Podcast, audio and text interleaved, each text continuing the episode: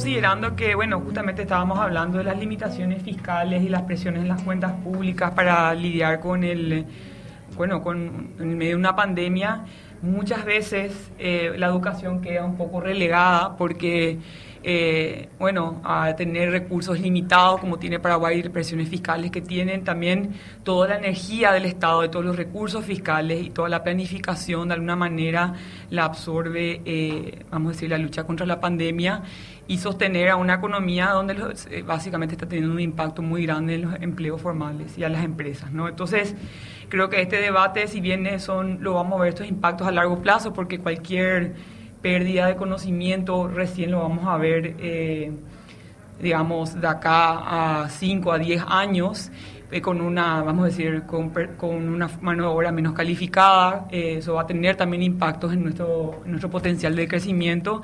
Entonces, tenerlo acá, Federico, la verdad que es un placer. Bienvenida a nuestro programa. Y, bueno, hace rato que te queremos acá un poco para preguntarte.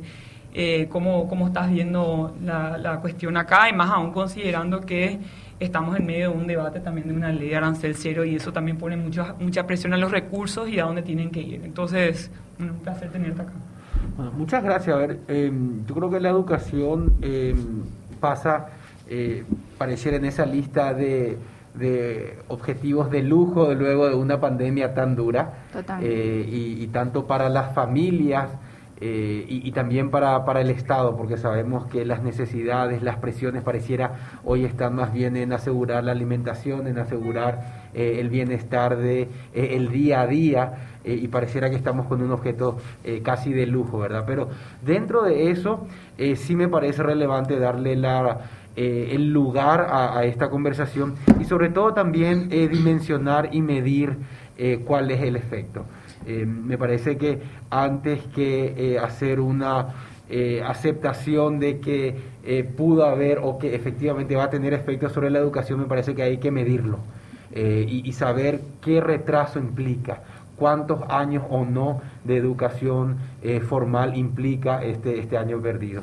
Y lo digo perdido porque me parece que fue un año donde desde el MEC se hizo a lo mejor ese, e, ese mínimo para decir de que formalmente habían actividades, pero eh, por ahí la, eh, el desarrollo dentro del hogar o el sentimiento dentro del hogar, las familias y los estudiantes, eh, no va mucho por ese lado. Entonces, me parece que eso hay que, hay que también dimensionarlo.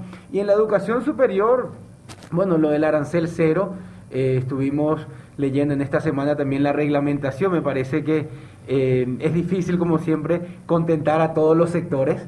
Eh, yo ya lo había dicho en algún momento que el arancel cero era a lo mejor una oportunidad para dar un mensaje de política pública. Eh, me parece que más allá de la, digamos, de lo interesante de reconocer esa figura también a, a, reclamos estudiantiles, históricos, sociales, em, no necesariamente debía a lo mejor ser general. Me parece que eh, había un espacio para una evaluación eh, para llegar a aquellas familias que efectivamente lo necesitan. Me parece que había un espacio para guiar carreras eh, o áreas donde hay déficit a nivel nacional y que podamos impulsar a través de esto. Muchas veces sabemos que las carreras más caras, eh, digamos, tienen limitaciones de acceso justamente por ese motivo, medicinas, ingenierías, pero que son las áreas donde hay déficit a nivel nacional. Entonces, podía ser una oportunidad para, eh, para ese mensaje también. Y en tercer lugar, atarlo a algún tipo de rendimiento también académico. Yo creo que tenemos que entrar en esa cultura de medir las cosas en esa cultura de que eh, de alguna forma tiene que haber una contrapartida también. Eh, y, bueno, un poco como, como introducción esa, esa posición respecto al arancel cero eh, y de vuelta para lo que fue el año escolar, la necesidad de medir. no dejemos pasar sin, sin medir cuál fue el impacto. Y ahí, Federico, yo quiero volver a ese tema que justamente mencionaste, la, la posibilidad de medir, ¿no? Hoy en día uno lee informes tanto de la UNESCO como la OECD, como cualquier organización internacional, y dice que todos los esfuerzos de los economistas, los especialistas, básicamente están en medir los impactos a corto plazo, ¿no? Eh, ¿Cuál es el impacto en el empleo? ¿Cuál es el impacto en el crédito? ¿Cuál es el impacto en la economía informal? ¿Cuál, es el impacto en la salud? En, en los recursos públicos? pero básicamente medir eso, el impacto de las, vamos a decir, de las habilidades perdidas, ¿no? Son mediciones que son más difíciles de hacer porque tenés que hacer trabajo de campo, porque tenés que básicamente medir qué impacto eso va a tener. Y justamente eh, preparándonos para este programa habíamos leído un, artículo de la OECD, eh, que es básicamente un grupo de, grupo de los países eh, más desarrollados, donde también hay ciertos países de, de, América Latina como Brasil y Chile. Paraguay está en su proceso también de empezar a emitir sus estadísticas ahí donde decía que básicamente la pérdida de un tercio del año escolar iba a tener una pérdida en el ingreso de esa población del 1,5% y del crecimiento, perdón, del ingreso del 3% y del crecimiento potencial a perpetuidad del 1,5%. Obviamente estos son todos cálculos iniciales, pero solamente muestra también la interrelación que existe entre el desarrollo económico y de la educación, el sistema de educación, el potencial de básicamente tener un, un capital humano, más aún ahora eh, eh, dentro de esta pandemia vimos que las habilidades eh, digitales, que bueno, que obviamente eso hoy en día es un lujo para, para hacer solamente ciertas personas o ciertos, vamos a decir, grupos laborales, o sea, hoy en día eso es algo clave para el crecimiento, ¿no? Entonces, cuanto más nosotros permanecemos cerrados, cuanto menos discutimos sobre nuestro sistema educativo y cómo va a ser, cuanto menos calibramos cómo va a ser esa educación, va a ser plenamente digital, cómo, qué, qué, estilo va a tener, cómo vamos a compensar a esas personas que no tienen la infraestructura digital, ese, ese, ese impacto negativo a largo plazo va a ser mayor, ¿no? Claro, por eso que medir tiene varias dimensiones. Yo creo que está medir en términos del conocimiento, de las habilidades adquiridas y las no adquiridas. Eh, y ahí hay, yo creo que eh, elementos que podemos utilizar eh, casi que como proxy, por citarte. Nosotros tuvimos la semana pasada las evaluaciones para el acceso a becas universitarias, donde se presentaron 2.500 jóvenes. No es un dato menor, 2.000 jóvenes no se presentaron y creemos que dentro de los motivos está también la no preparación para el examen o el cambio de prioridades a nivel familiar por eh, tener que ayudar en la familia, por tener que conseguirse un trabajo debido a todos los cambios que generó el 2020 y eso ya nos habla de las limitaciones que se están generando para el acceso a la educación superior, es decir, 4.500 jóvenes que debían acceder a este examen, de 2.000 de ellos no se presentaron directamente. Eh, y de los 2.500 que se presentaron, 923 aprobaron el examen, el 40%.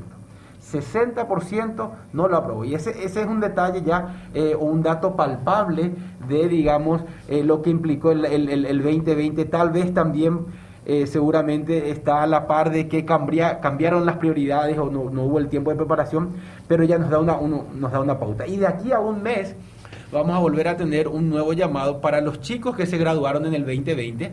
Y por lo que vemos nosotros rápidamente, y como se dice como un dato en redes, los chicos están preocupados y ellos dicen, ¿cómo vamos a ir a rendir si en el año no dimos nada?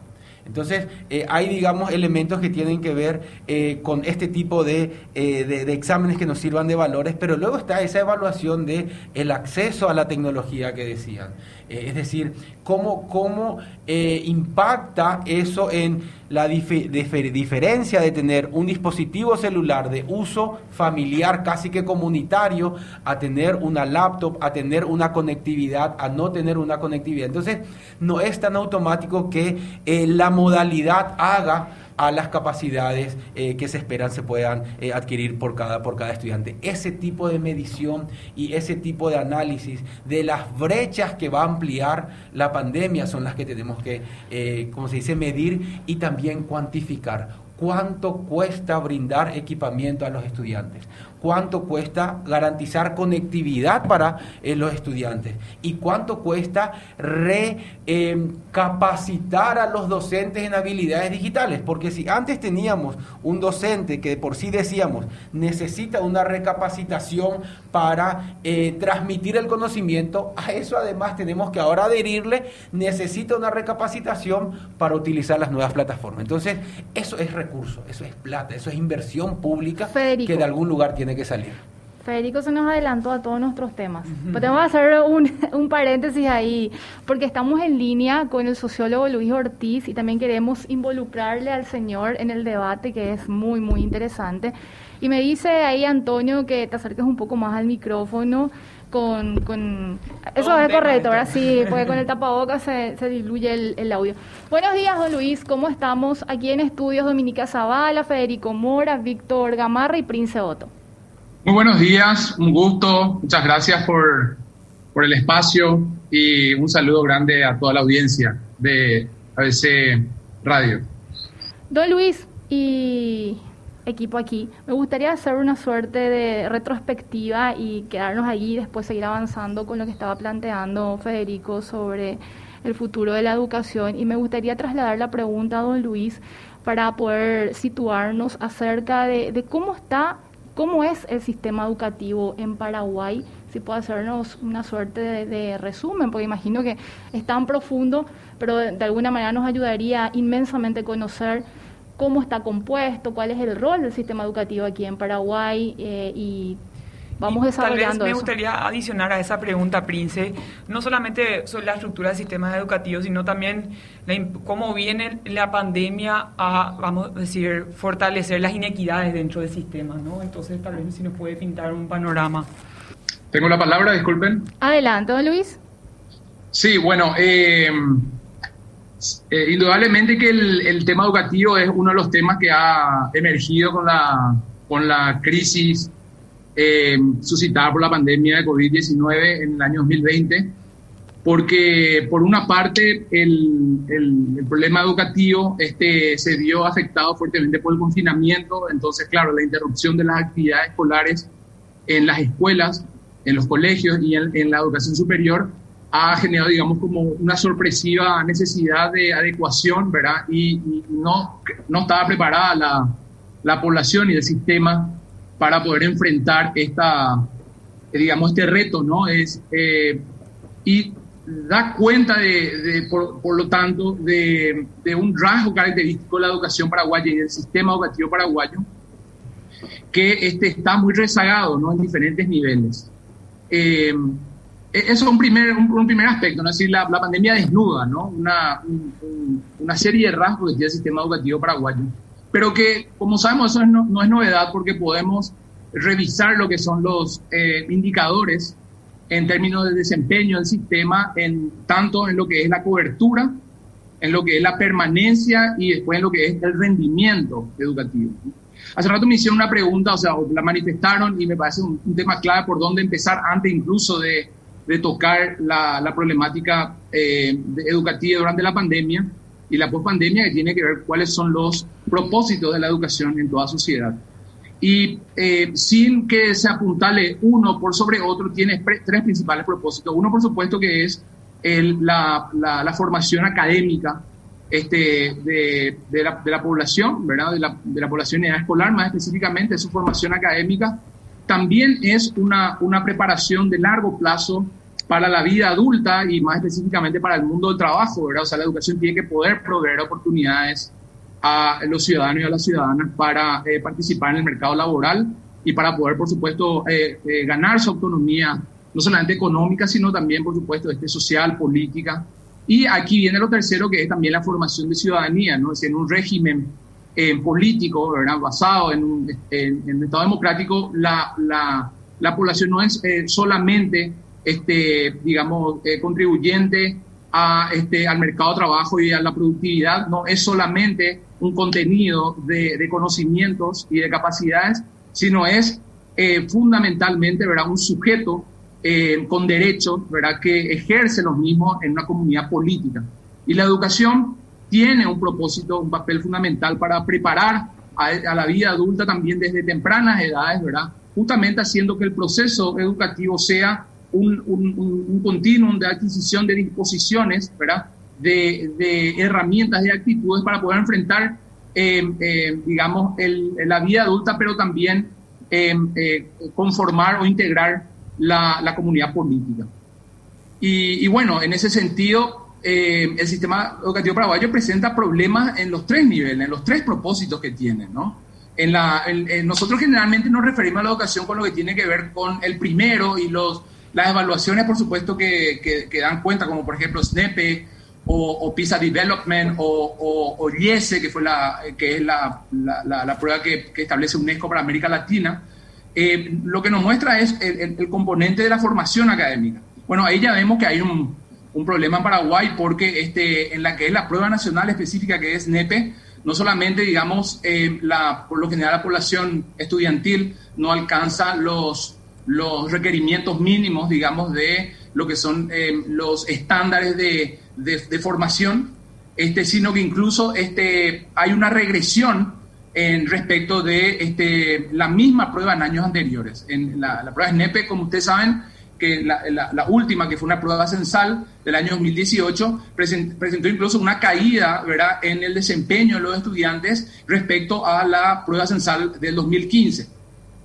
Y esto está asociado a que eh, no estamos, estamos analizando todo, solamente el tema de la formación académica, todavía no entré el tema de la preparación laboral, todo el tema de la, de la formación eh, cívica, ciudadana, democrática, ¿verdad? En la formación académica, eso está fuertemente asociado y lo muestran eh, el análisis de factores asociados que hace esa prueba, que es la SNEPE, nos muestra que, este, eh, digamos, hay una fuerte correspondencia también con la caída de las tasas de escolarización, ¿verdad? Que se acrecentan, ¿verdad? Fuertemente a partir sobre todo el tercer ciclo de la educación escolar básica, más específicamente el octavo y el noveno grado con fuerza, y bueno, y la educación media, que efectivamente mucho menos de la mitad de lo que iniciaron su proceso educativo, este, llegan a ese nivel y por supuesto aún menos los que lo culminan. O sea, hay una caída, un desgranamiento del sistema y una caída de la matrícula y que está asociado, y eso sí, de manera brutal con la pobreza, con la, eh, con la situación socioeconómica, eh, digamos, de las familias, ¿no?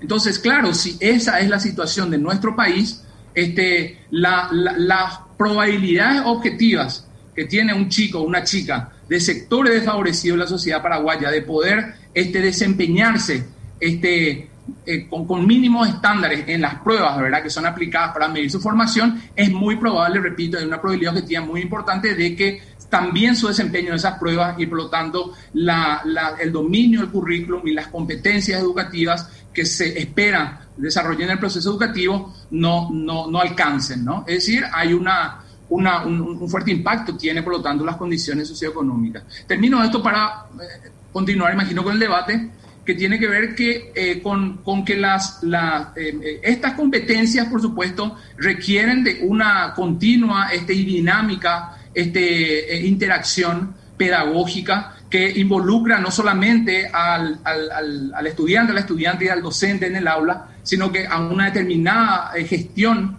educativa y también, por supuesto, la inserción en una comunidad educativa en la que las familias juegan un papel importante.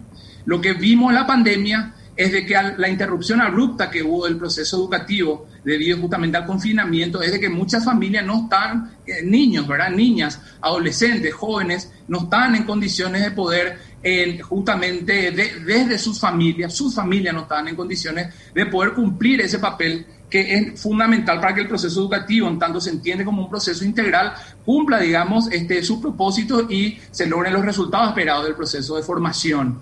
Eh, las familias, muchas de ellas, de padres desprovistos de por sí, también de un mínimo capital educativo, para llamarlo de un modo, o de, escolarización con ciertos conocimientos para acompasar y acompañar este, la, la, realidad educativa de sus hijos. No disponen de ello.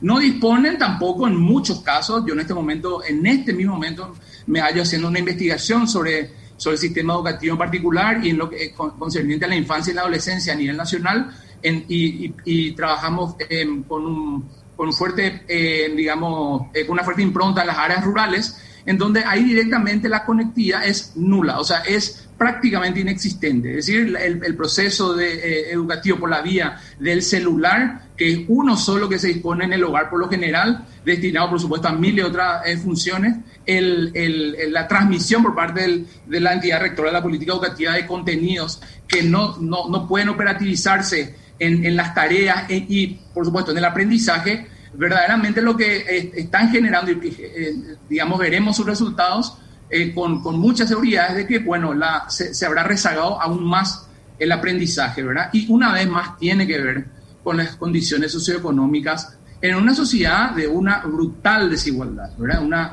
verdaderamente esta sociedad tiene esa gran característica que, digamos, afecta al funcionamiento de los sectores institucionales y de las políticas públicas en diferentes niveles y es algo sobre lo cual a nivel este país, ¿verdad? Y como, como comunidad política nacional se tiene que revisar este, este, con suma urgencia. Bueno, tuvimos la verdad una descripción eh, preocupante, eh, inspiracional y también eh, básicamente un pantallazo muy grande de, de, dónde estamos, cuáles son nuestras estructuras, cuál es nuestra estructura educativa, cuáles son las brechas de desigualdad.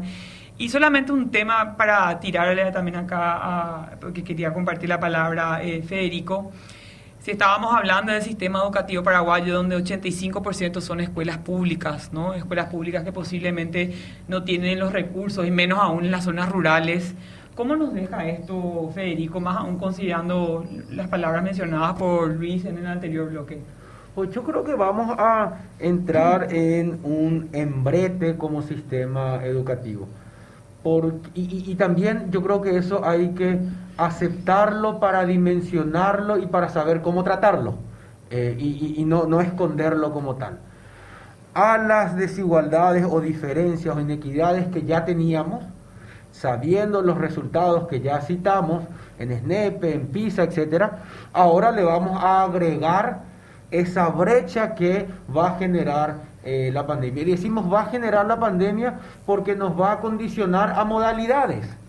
Entonces, eh, el acceso y la conectividad es un elemento que va a generar casi que dos sistemas, aquellos que tienen y aquellos que no tienen y también la condición de eh, educación privada y educación pública, porque igual teniendo condiciones, por ejemplo, estando en áreas eh, urbanas donde se supone la conectividad es más viable, no quiere decir que las herramientas, las plataformas y la formación y reconversión docente pueda ser del mismo nivel en las instituciones privadas que en las instituciones públicas. Entonces, vamos a desmarcarnos también nuevamente en esa, en esa gran barrera.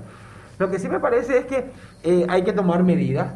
Me parece que el MEC eh, está luego considerando que en las áreas rurales donde hay un bajo nivel de, contagio eh, o de presencia del virus, se vuelva al aula. No podemos aguantar o no podemos suplir con, digamos, versiones a medias de conectividad todo lo que es la educación en áreas rurales. Necesitamos que vuelvan al aula. Y luego sí, en áreas donde hay mayor población, vamos a ver cómo combinar. Me parece que el MEC está eh, en la tarea, pero está también obligado a mejorar su plataforma. Lo que teníamos el año pasado creo que fue más bien un repositorio de emergencia que se entiende. Fue la misma situación en toda América Latina y posiblemente a nivel mundial luego pero saber que si es que eso nos eh, agarra mayores niveles de complejidad, la brecha con el ámbito privado va a ser eh, mucho, mucho mayor. Y me parece que el ámbito privado, eh, de alguna forma, es la que va a marcar la ruta de hacia dónde tiene que ir la transformación. Y eso es muy importante porque a la par como país estamos en ese ejercicio de transformación y muchas veces la gran dificultad era cuál es la agenda. Y muchas veces la gran dificultad era si traemos dispositivos ¿Con qué contenidos? Ahora hay una explosión a nivel mundial de contenidos como nunca antes, inclusive de acceso gratuito. Y yo creo que quien tiene, digamos, la iniciativa en este momento son las instancias privadas que de alguna forma tienen los recursos para, para mostrar ese camino y de alguna manera va a ser como un piloto experimental para el ámbito público. Entonces hay muchísimo de aprendizaje que captar en este 2021. Yo creo que este 21 va a ser una transición para el modelo que desde el 22 en adelante podamos dibujar. El 2020 fue totalmente de control de daños. Yo creo que en este 21 vamos a dimensionar y encontrar caminos dibujando el 2022. Entonces, eh, las expectativas de este año tienen que ir en ese sentido para los docentes, para los estudiantes y para las familias. Federico, hay, hay dos puntos que mencionaste, quería básicamente que, que profundice un poco más esta pandemia de alguna manera no solamente o hizo mirarnos, mirar al sistema educativo en los estudiantes, en las familias, también mencionaba Luis, sino a los propios profesores también, ¿no? Sus habilidades y cuán preparados están para esta era digital.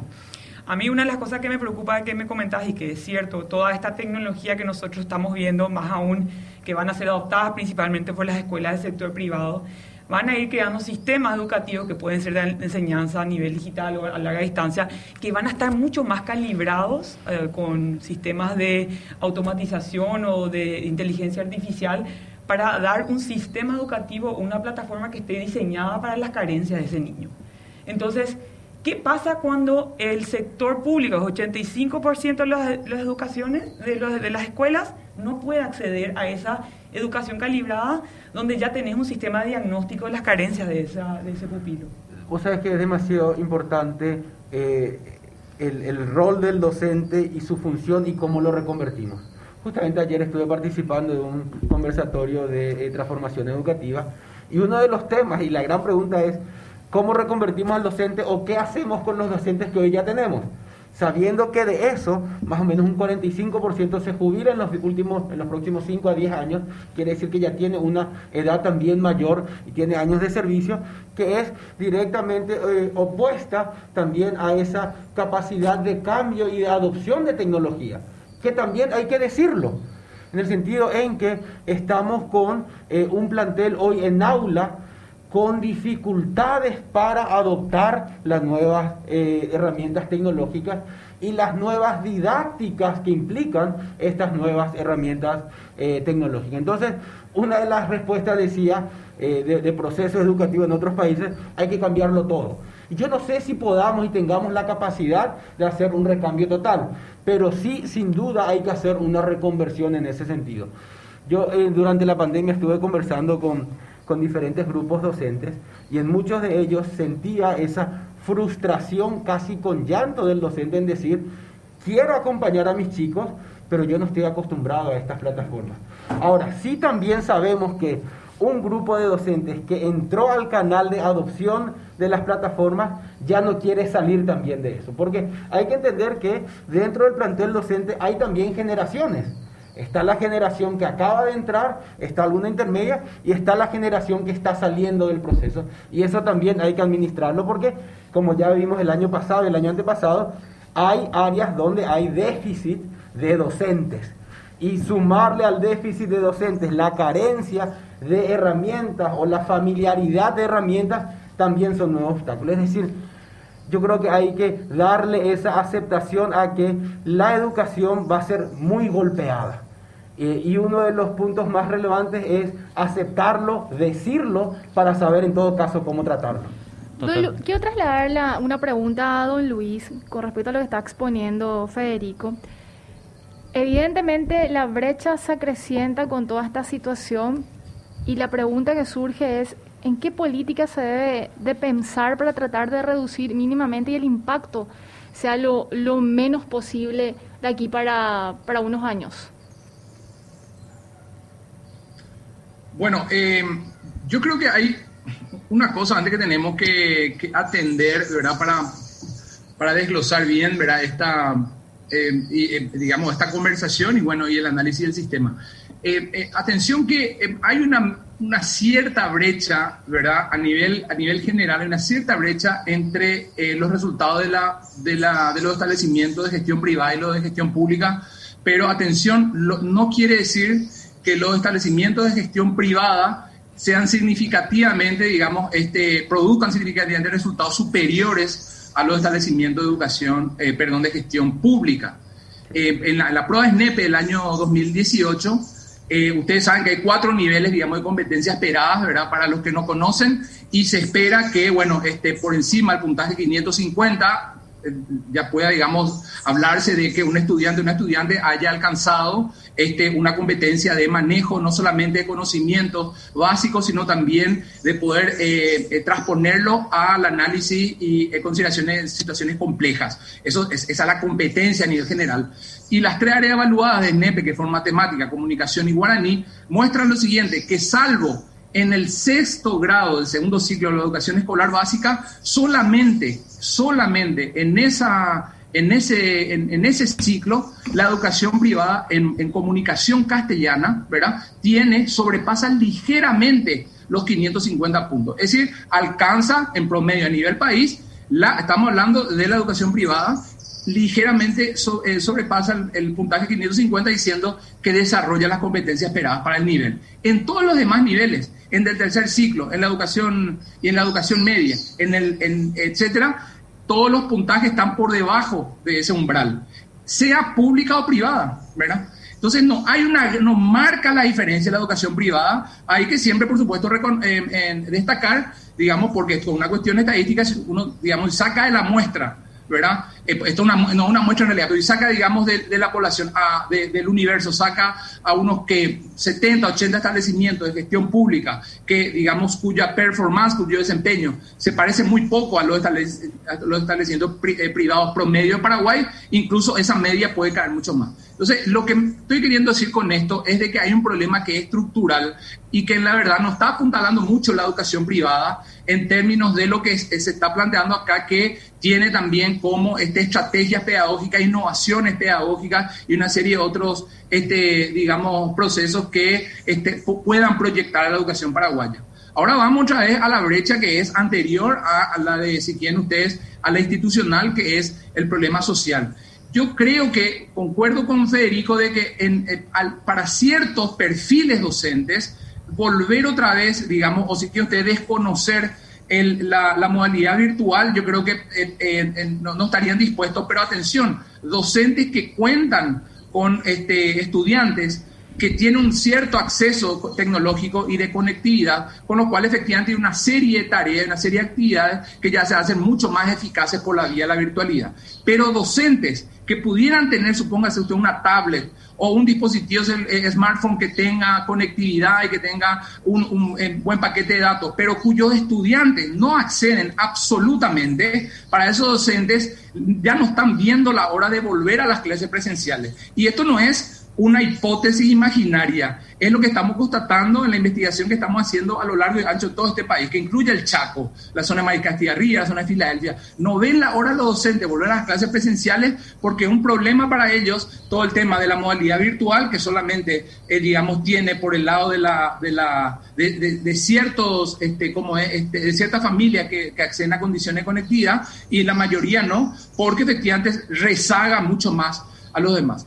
Entonces yo creo que acá hay en términos cómo abordar de la política pública, eh, a mí me es muy difícil decir que se provea de computadora a todo el mundo, ¿verdad? Porque es un tema también que creo que Federico al respecto tiene eh, como, como también una experticia, un conocimiento de muchas cosas, por lo, también por, por, por, sus responsabilidades, conoce efectivamente a, este actor en particular, que es el, el, el como el estamento docente pero efectivamente es mucho más complejo que simplemente dotar de tecnología y de conectividad, porque hay un problema que tiene que ver también con, repito, las condiciones que tienen las familias mismas de poder acompañar el proceso educativo con su hijo. Supóngase usted que se dota así imaginariamente también de que todo el mundo acceda a una tablet o incluso a una computadora, que la conectividad sea este, así sumamente eh, de un gran caudal, etcétera.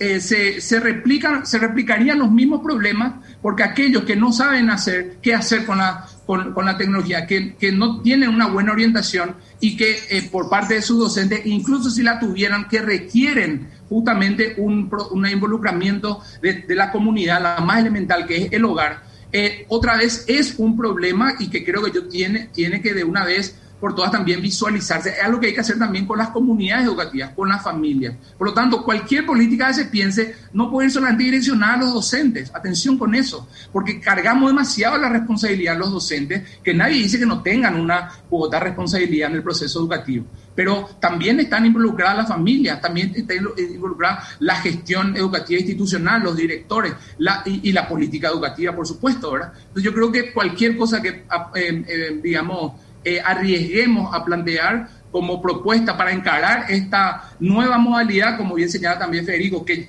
ya se nos, eh, se nos va a imponer, para que no genere brechas, no puede ser solamente una salida tecnológica. Eh, ampliando el, debate que, tiene muchas aristas y, puede ser demasiado, demasiado rico en, en, puntos de vista, me parece que de alguna forma em, vamos a llegar a un sistema donde tengamos las tres alternativas de forma simultánea. Y eso me decía un, eh, un director de, colegio público, qué bueno sería que tengamos de, colegio privado la posibilidad de aquellos que podemos garantizar la presencialidad, lo hagamos.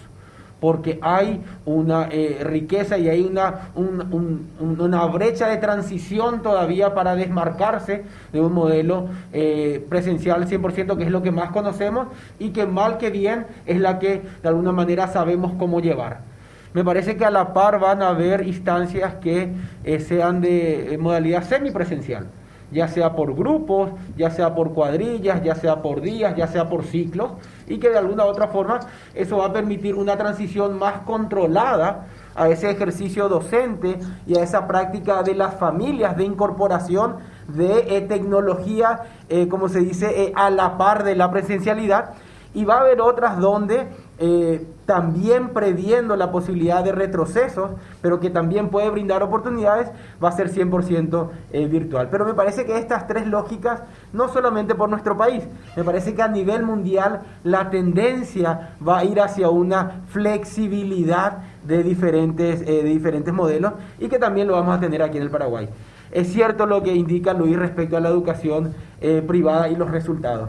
Yo sí también creo que aquellas instancias privadas que cuentan con los recursos sí van a ser los punteros en mostrar eh, a lo mejor esa transición de las tres vías presencial, semipresencial eh, y virtual, que me parece pasan a ser la agenda. Aquí va a haber una reconversión después de por lo menos 200 años de la escuela convencional basada únicamente en la presencialidad del aula.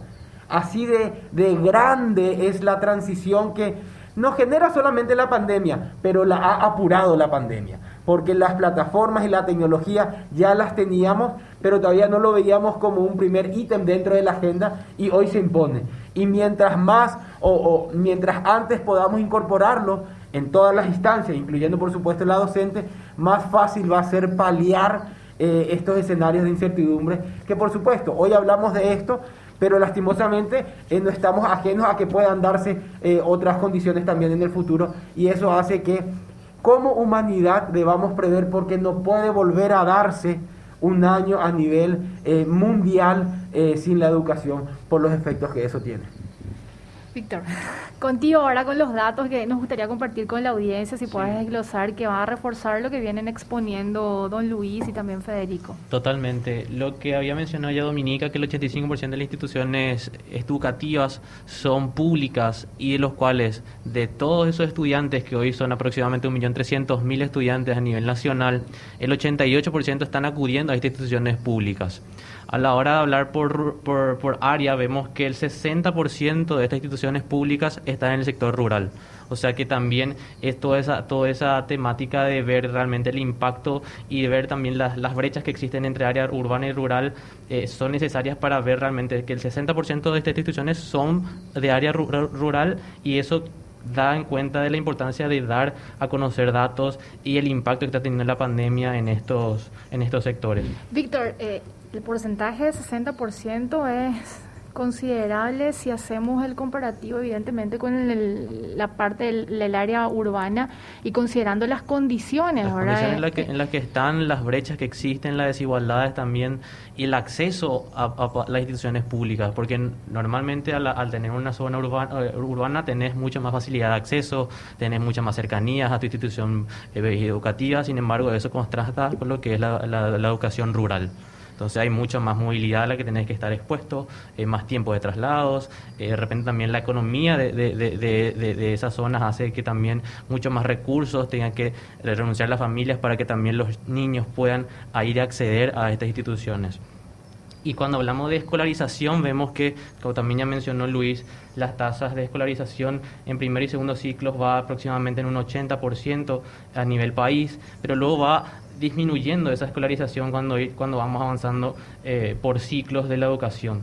Eh, vemos que el 75% aproximadamente del tercer ciclo está escolarizado, mientras que cuando hablamos de educación media, eh, un, ciclo anterior a lo que ya es la educación superior, eh, ya este, este, este indicador de escolarización bruta va al aproximadamente el 62%. Entonces, cuando hablamos de la educación en sí, vemos que a partir de los, de los ciclos más superiores vemos una deserción escolar. Y esto se debe en gran medida a lo que serían los factores económicos, también los factores familiares que conllevan a que los niños tengan que salir de la escuela, eh, tengan que eh, ir a trabajar. Lastimosamente hay muchos niños aún que están eh, ya trabajando eh, en el país y eso hace que también eh, haya una pérdida de capital humano porque a, mayor edad que, que uno va eh, accediendo ya a una, a una a un ambiente laboral, eso pierde una, una competitividad a la hora de tener un, un, capital humano. Y a la hora de hablar de calidad, como ya, ya, se, ya se había mencionado también, las pruebas SNEPE, las pruebas PISA, revelan cómo está la educación en Paraguay a la hora de hablar de calidad de los enormes desafíos que tiene la, educación paraguaya, que solamente el 8% entiende matemáticas en Paraguay y el 32% entiende lo que lee. ¿Qué pasa con el restante? ¿Qué políticas estamos abordando para, para ayudarles a que superen ese, ese umbral de lo mínimo, por lo, por lo menos que, que se puedan eh, e ir entendiendo, ¿verdad? Y cuando, cuando hablamos de comparativos con la región, vemos que Paraguay siempre, lastimosamente, eh, vemos que Paraguay está en los últimos lugares. Entonces, todo, todo esa, toda esa temática de, lastimosamente, Paraguay está en los últimos lugares, eh, se da de vuelta en la educación y cómo eso apuntamos para largo plazo. Solo un tema adicional ahí que mencionó también Víctor que es eh, esa pérdida de capital humano, ¿no? Más aún, esa pérdida se va a dar de manera constante porque afecta a todo el sistema educativo, pero también, vamos a decir, de los graduados recientes. Justamente el Banco Mundial hizo un, eh, hizo un estudio que hablaba sobre bueno, las pérdidas de habilidades para América Latina y ese impacto, yo ya había mencionado el estudio de la OECD, pero en el mejor de los casos podría tener, vamos a decir, una pérdida del 5% para América Latina y en el peor de los casos una pérdida de ingreso de casi más del 15%. Obviamente estos son todos estudios preliminares, nosotros vamos a seguir sintiendo los coletazos de la pandemia y, bueno, entonces creo que eso hace también reflexionar un poco que este, estos impactos no solamente los vamos a tener de manera individual en pérdida de ingresos, sino también a manera eh, de largo plazo en, el periodo de crecimiento económico en el largo plazo. Quiero agregar em, a, todo este debate, ahora hablamos de modalidades, hablamos de conectividad, hablamos de brecha, hay toda otra conversación que es de contenido y malla curricular. Es totalmente otro universo. Y que también hay que abordarlo. Yo creo que ahí hay una, una conversación pendiente de finalmente sabiendo que hay limitaciones para poder desarrollar la totalidad del contenido, cuáles son aquellos prioritarios y qué tenemos que recortar de una malla para poder centrarnos en esas tres, cuatro o cinco estructurales máximo en la que podamos garantizar estos conocimientos, ya sea, como decía, de habilidades, eh, pero también de conocimientos de matemáticas, en lengua o de sentido crítico, y todo aquello que tal vez lo veíamos como adicionales, que puedan ser de segundo nivel de prioridad, eh, sacarlo del sistema o sacarlo de la malla curricular. Es decir, son medidas tal vez eh, extremas, pero que hace rato ya lo veníamos planteando y que de vuelta se apuran por la condición de pandemia, porque no podemos garantizar la misma carga horaria anual que teníamos, no podemos garantizar la misma cantidad de días aula que teníamos, entonces estamos también obligados a priorizar los contenidos que vamos a desarrollar durante el año académico. Y haciendo una suerte de recapitulación con respecto a la posibilidad de que Paraguay pueda abstraerse, por decirlo de alguna manera, de las evaluaciones que se hacen a nivel educativo e internacional.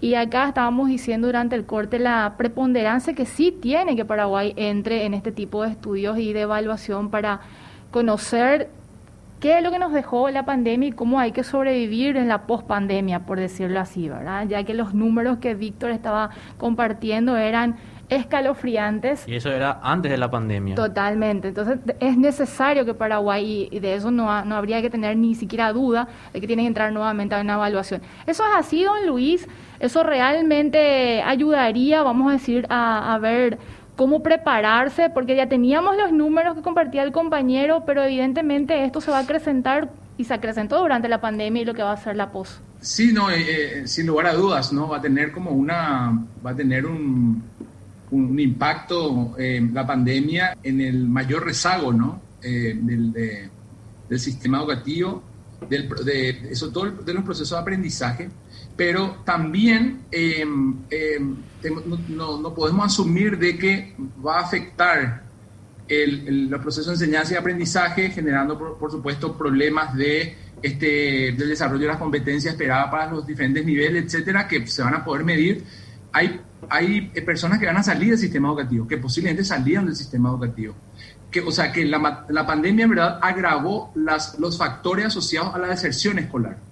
Eso yo creo que es un tema muy importante que tenemos que poner en la, en la, en la discusión pública, eh, en todo este tipo de espacios, de instancias de debate, porque, o si no, lo que hacemos es asumimos de que, eh, eh, o sea, partimos de algunos supuestos que son errados, como por ejemplo toda la población escolar está en el sistema, lo señalaba Víctor, hay un desgranamiento, yo también lo referí, y las características que tiene. Por otra parte, digamos, la, la vulnerabilidad sobre todo de la, de la, población infantil y adolescente ante un escenario con o sin pandemia, ¿verdad? Que es sumamente hostil, ¿verdad? En el que tienen que contribuir con la economía doméstica para la reproducción social, la más elemental, lo que hizo justamente esto es que para muchas familias, eh, esto ha salido en varias entrevistas, decía, tuvimos que retirar a nuestros hijos porque uno no, aprende, no aprenden nada, para nosotros es una carga adicional porque tenemos que comprar paquetes de, de, de, datos que haciendo gastos de bolsillo eh, eh, en, en, una situación en la cual carecemos de recursos financieros y por otro lado, bueno, este, es preferible que nos ayuden, o sea, en las labores domésticas para, para el caso de las niñas, en zonas rurales recónditas, pero también no tan recónditas como por ejemplo en Villeta, ¿verdad? Donde eh, uno lo estamos emprendiendo este estudio, y en, en, el caso de los niños, acompañar a sus padres o incluso, qué sé yo, este salir a la calle eh, eh, y, y, y, caer en la mendicidad. Este tipo de cuestiones que es lo que, lo que nos están planteando, es de que la pandemia no solamente va a afectar una vez más para los que permanecen en la escuela, ciertamente que va a dar un mayor rezago categórico, pero atención, ¿eh? hay gente que está saliendo de la escuela en más temprana edad incluso. Entonces, creo que lo, lo que acá corresponde también, este, por lo tanto, eh, mencionar es de que esta, estas brechas de las que estamos hablando, digamos, eh, que son, por supuesto, brechas educativas entre, eh, que, que, son mínimas, digo, entre, por ejemplo, público y privado, las brechas educativas en términos urbanos y rurales, y qué sé yo, ahí tiene como un, un trasfondo que tiene, con, en términos de política educativa, que es una, una visión, si quiere usted, unidimensional de la política pública de formación de capital humano. Y creo que esta mirada puesta en el capital humano basado en la educación solamente es problemática del punto de vista este, político, del punto de vista teórico, del punto de vista, si quieren ustedes, de, de como es democrático. Porque eh, ese presupuesto supone de que vamos, y valga la redundancia, por una parte, de que la realidad es unidimensional, que la pobreza es unidimensional, que la desigualdad unidimensional, resolvemos el tema educativo y resolvemos los demás problemas. Pero esto está asociado con otros factores como, por ejemplo, eh, lo, que tiene que ver, por ejemplo, con la salud pública, ¿verdad? Cómo se, se ven, se vieron afectados, por ejemplo, las, eh, en este caso, afectadas las familias por este, la, la, situación de pandemia en un escenario en que efectivamente sus condiciones de vida, su calidad de vida ya están también muy marcadas justamente por enfermedades crónicas, por la eh, incapacidad institucional de poder responder a la atención primaria de la salud, etcétera. Súmele a eso entonces que, claro, eh, eh, niños y niñas que tienen que escolarizarse, tienen que, em, eh, por lo menos se espera que permanezcan 13 años en el sistema educativo en condiciones sumamente em, frágiles, ¿verdad? Genera un problema adicional en términos de que quizás algunos permanezcan en la escuela, quizás aprendan algo, pero les va a servir para esto que yo decía al inicio, que es la preparación para la etapa adulta. Con este tipo de, de, perspectivas vemos de que en verdad, aún con el transcurso completo de, una trayectoria educativa por parte de, muchas familias de este país, aún cuando culminen la educación escolar básica y la media, están en cierta medida, digamos, este, destinados a la relegación en materia de oportunidades en el mundo adulto. Y esto es un tema que también hay que tener en cuenta. Y lo otro es la protección social, ¿verdad? De un país que desprotege muy fuertemente, marcadamente a su población. Entonces, qué sé yo, uno, siempre uno quiere traer como quiere traer, o sea, se, dice que quiere traer ejemplos de otros países, pero no, no la, la, comparación sirve en realidad para entender algunas dinámicas, como por ejemplo este, este falso dilema del huevo o la gallina. Yo soy lo que considera estudio de educación ya hace 15 años y, cada vez más estoy menos convencido que todas las fichas tenemos que ponerlas en la educación. No digo con esto y que se me entienda, por favor, de que la, inversión en educación, la apuesta por la educación es fundamental. pero no se pueden poner todas las fichas en esa dimensión, en ese sector institucional de la política pública, descuidando los demás, porque efectivamente actúa de manera integral la realidad social, en este caso la educativa depende del funcionamiento de otros sectores institucionales y que ante la desprotección, ante la fragilidad de la salud pública, ante, la, ante la, restricción del mercado de trabajo, sobre todo en las zonas rurales y periurbanas y otra serie de problemas, eh, como es, eh, eh, depositan en el sistema educativo problemas estructurales para que éste justamente cumpla esa misión que le corresponde. ¿no? Y lo que se ve afectado finalmente es el sistema institucional mismo. Es decir, ¿cómo creen ustedes que podemos tener con estas características, con estas condiciones de nuestra, de nuestra estructura social, de, de, de, de estos el problema en los diferentes sectores de la política pública, ¿cómo cree usted que podemos tener un Estado democrático? ¿Cómo creen que podemos, eh, podemos apuntalar a la ciudadanía? es difícil, ¿verdad? Totalmente. Perdón, don Luis, pero acá las tres personas me están levantando la manito porque encendió el debate con lo que está exponiendo. Así que le damos la palabra a Dominica y después vamos a hacer una suerte de redondeo. Esta pregunta va un poco también, también para Federico, que obviamente él está en la función pública, está en las trincheras de lo que es la implementación de política pública en un sistema educativo que es este, extremadamente complejo y también con la innovación de un programa que antes en el país no existía, ¿no?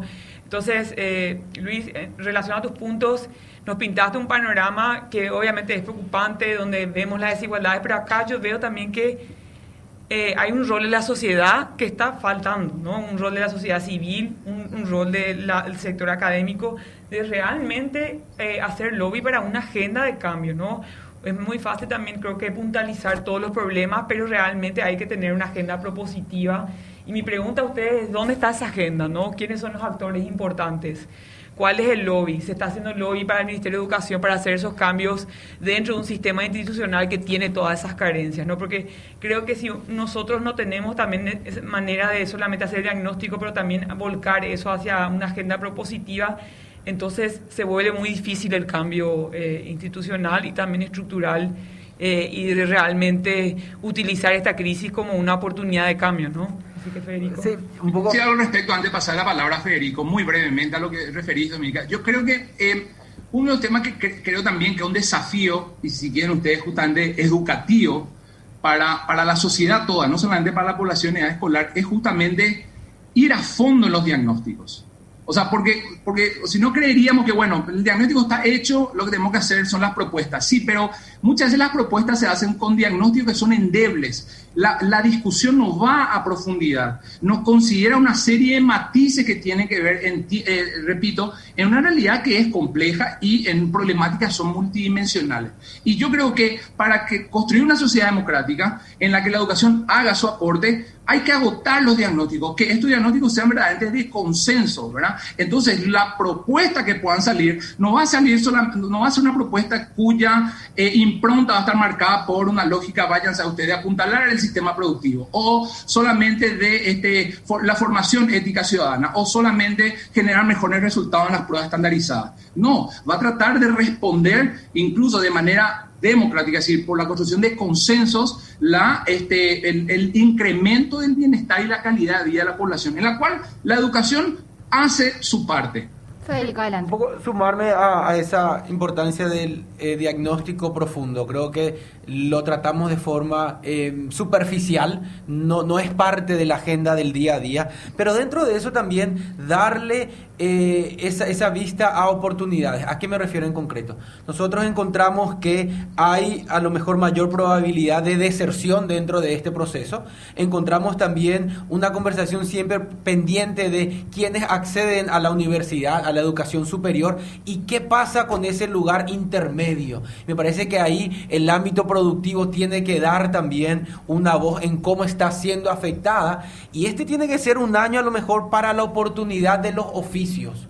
Eh, tiene que ser un año para esos mandos medios de captar a quienes han salido o han sido expulsados por diferentes motivos del sistema educativo convencional que no van a llegar a la universidad, sabiendo que muchas familias han cambiado también su prioridad porque se han visto económicamente afectadas y eso pudo haber, como se dice, eh, hecho esa reconsideración de prioridades y hay que generar ese camino intermedio. Y esa me parece que es una línea de política pública que es una oportunidad de desarrollo. Yo les decía un dato palpable que todavía nos deja, eh, digamos, preocupados en qué pasó. Teníamos 4.500 jóvenes para rendir el examen para una beca universitaria. 2.000 no se presentaron. Y no se presentaron siendo o sabiendo que estaban notificados para eso, porque evidentemente algo pasó en este año que cambió la prioridad. Y si ya desistieron de la oportunidad de una beca universitaria, ¿en qué están? ¿Y dónde entra el Estado para brindar una oportunidad? ¿Y dónde está el ámbito privado también para traer la alarma en decir, ojo, vamos a recibir posiblemente también eh, recursos menos calificados que hacemos de forma conjunta porque también tenemos eh, que eh, asimilarlo y administrarlo como sociedad. Entonces hay diferentes conversaciones. Está la propuesta de educación del MEC, está quienes acceden a la educación superior, está el efecto en la productividad como economía y está ese grupo rezagado que se cayó del sistema y dónde lo recogemos nuevamente y qué le brindamos para encauzarlos porque muchos seguramente iban luego a caer porque sabemos que estadísticamente de cada 100 que entra al sistema 40 nomás culminan. ¿Cuántos más cayeron por efecto de la pandemia y qué brindamos o dónde encontramos una oportunidad también para ellos? Y que se reflejó también en algunos datos que dieron a conocer cuando empezó lo de las clases virtuales de 55 instituciones educativas a nivel terciario. Estoy hablando solo nueve universidades tenían clases virtuales. Y después tuvieron que ajustarse, pero evidentemente eso desnuda lo que estás diciendo, Federico. Eh, Víctor, brevemente, porque tenemos la última pausa y a la vuelta vamos a hablar un poco de PBCAL y le pedimos al señor Luis también que siga ahí en línea. Justamente a la hora de hablar productividad, que es un tema que, surgió ahora en este bloque, el índice capital humano que lanzó el año pasado el Banco Mundial resalta que Paraguay tiene un índice de capital, de capital humano de un 53%. ¿Esto qué quiere decir? Que a la hora de nacer un niño hasta su etapa adulta, va a ser 53% productivo a la hora de insertarse en un ambiente laboral.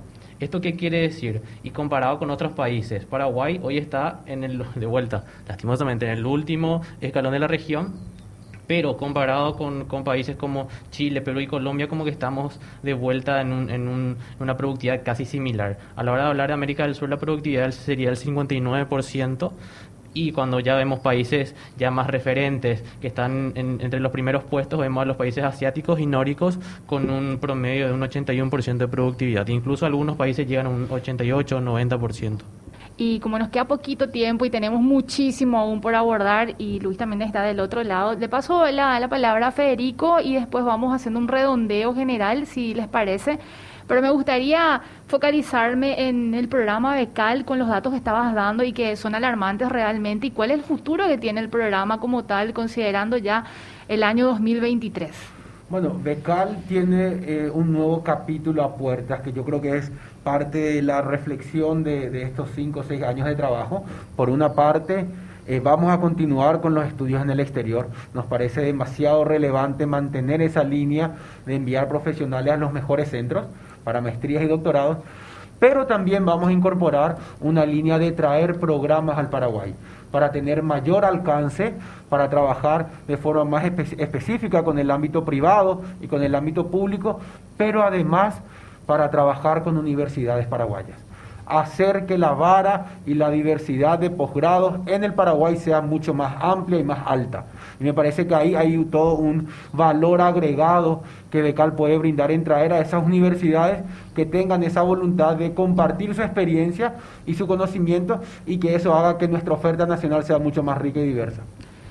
mucho más que decir no hay. Yo la verdad que celebro que, que, digamos, este tipo de espacio. Eh, soy un convencido de que la de que, de que la apuesta de la política pública, pero también se mencionó ¿verdad? ahí en la mesa de que el, el, involucramiento de la sociedad civil eh, es fundamental, por lo tanto el diálogo entre Estado y sociedad es clave. Y por supuesto, este, eh, también este, conozco el trabajo de, de, Becal, me han, en, varias ocasiones me han invitado para ser evaluador para, para programas de postdoctorado que tiene incluso. Eh, así que celebrar también, digamos, la continuidad de esa política pública que ya está siendo intergubernamental y a su, a su coordinador, ¿verdad? Que es eh, Federico. Eh, y bueno, obviamente continuar apostando cada uno de su lugar porque no solamente el sistema educativo, sino que la política pública también, digamos, este avance en otorgar derechos a todos los paraguayos y a todas las paraguayas. Dominica. No, antes que nada, la verdad que tuvimos un programa que creo que... ¿Te acercas al micrófono, por favor? Creo que fue un programa... Eh, el tema de educación es un tema demasiado amplio que refleja, como bien mencionó Luis, temas que no son unidimensionales, sino multidimensionales, que no se puede abarcar en solamente en un programa. Así que yo solamente quiero agradecerle a nuestros a, nuestros invitados, que bueno, Luis, que nos dio un panorama, la verdad, mucho más amplio de, la, de estructura del sistema educativo dentro de una sociedad ya desigual y dentro de sus problemas y cómo esto básicamente interactúa con el Estado, la sociedad y un sistema democrático y hacia dónde tenemos que ir. Y a Federico, que quien está básicamente ya eh, trabajando y ha formado una política pública eh, y ha cambiado un poco vamos a decir, las oportunidades para estudiantes que quieren salir afuera. Y bueno, solamente agradecerles a, acá y a la audiencia que también nos compartió y creo que este tema da para mucho más discusión. Víctor, ya nos vamos despidiendo. Sí, más que nada agradecer a los invitados y, y acudir básicamente a la medición de este impacto que es sumamente necesario para posteriores políticas públicas a ser implementadas.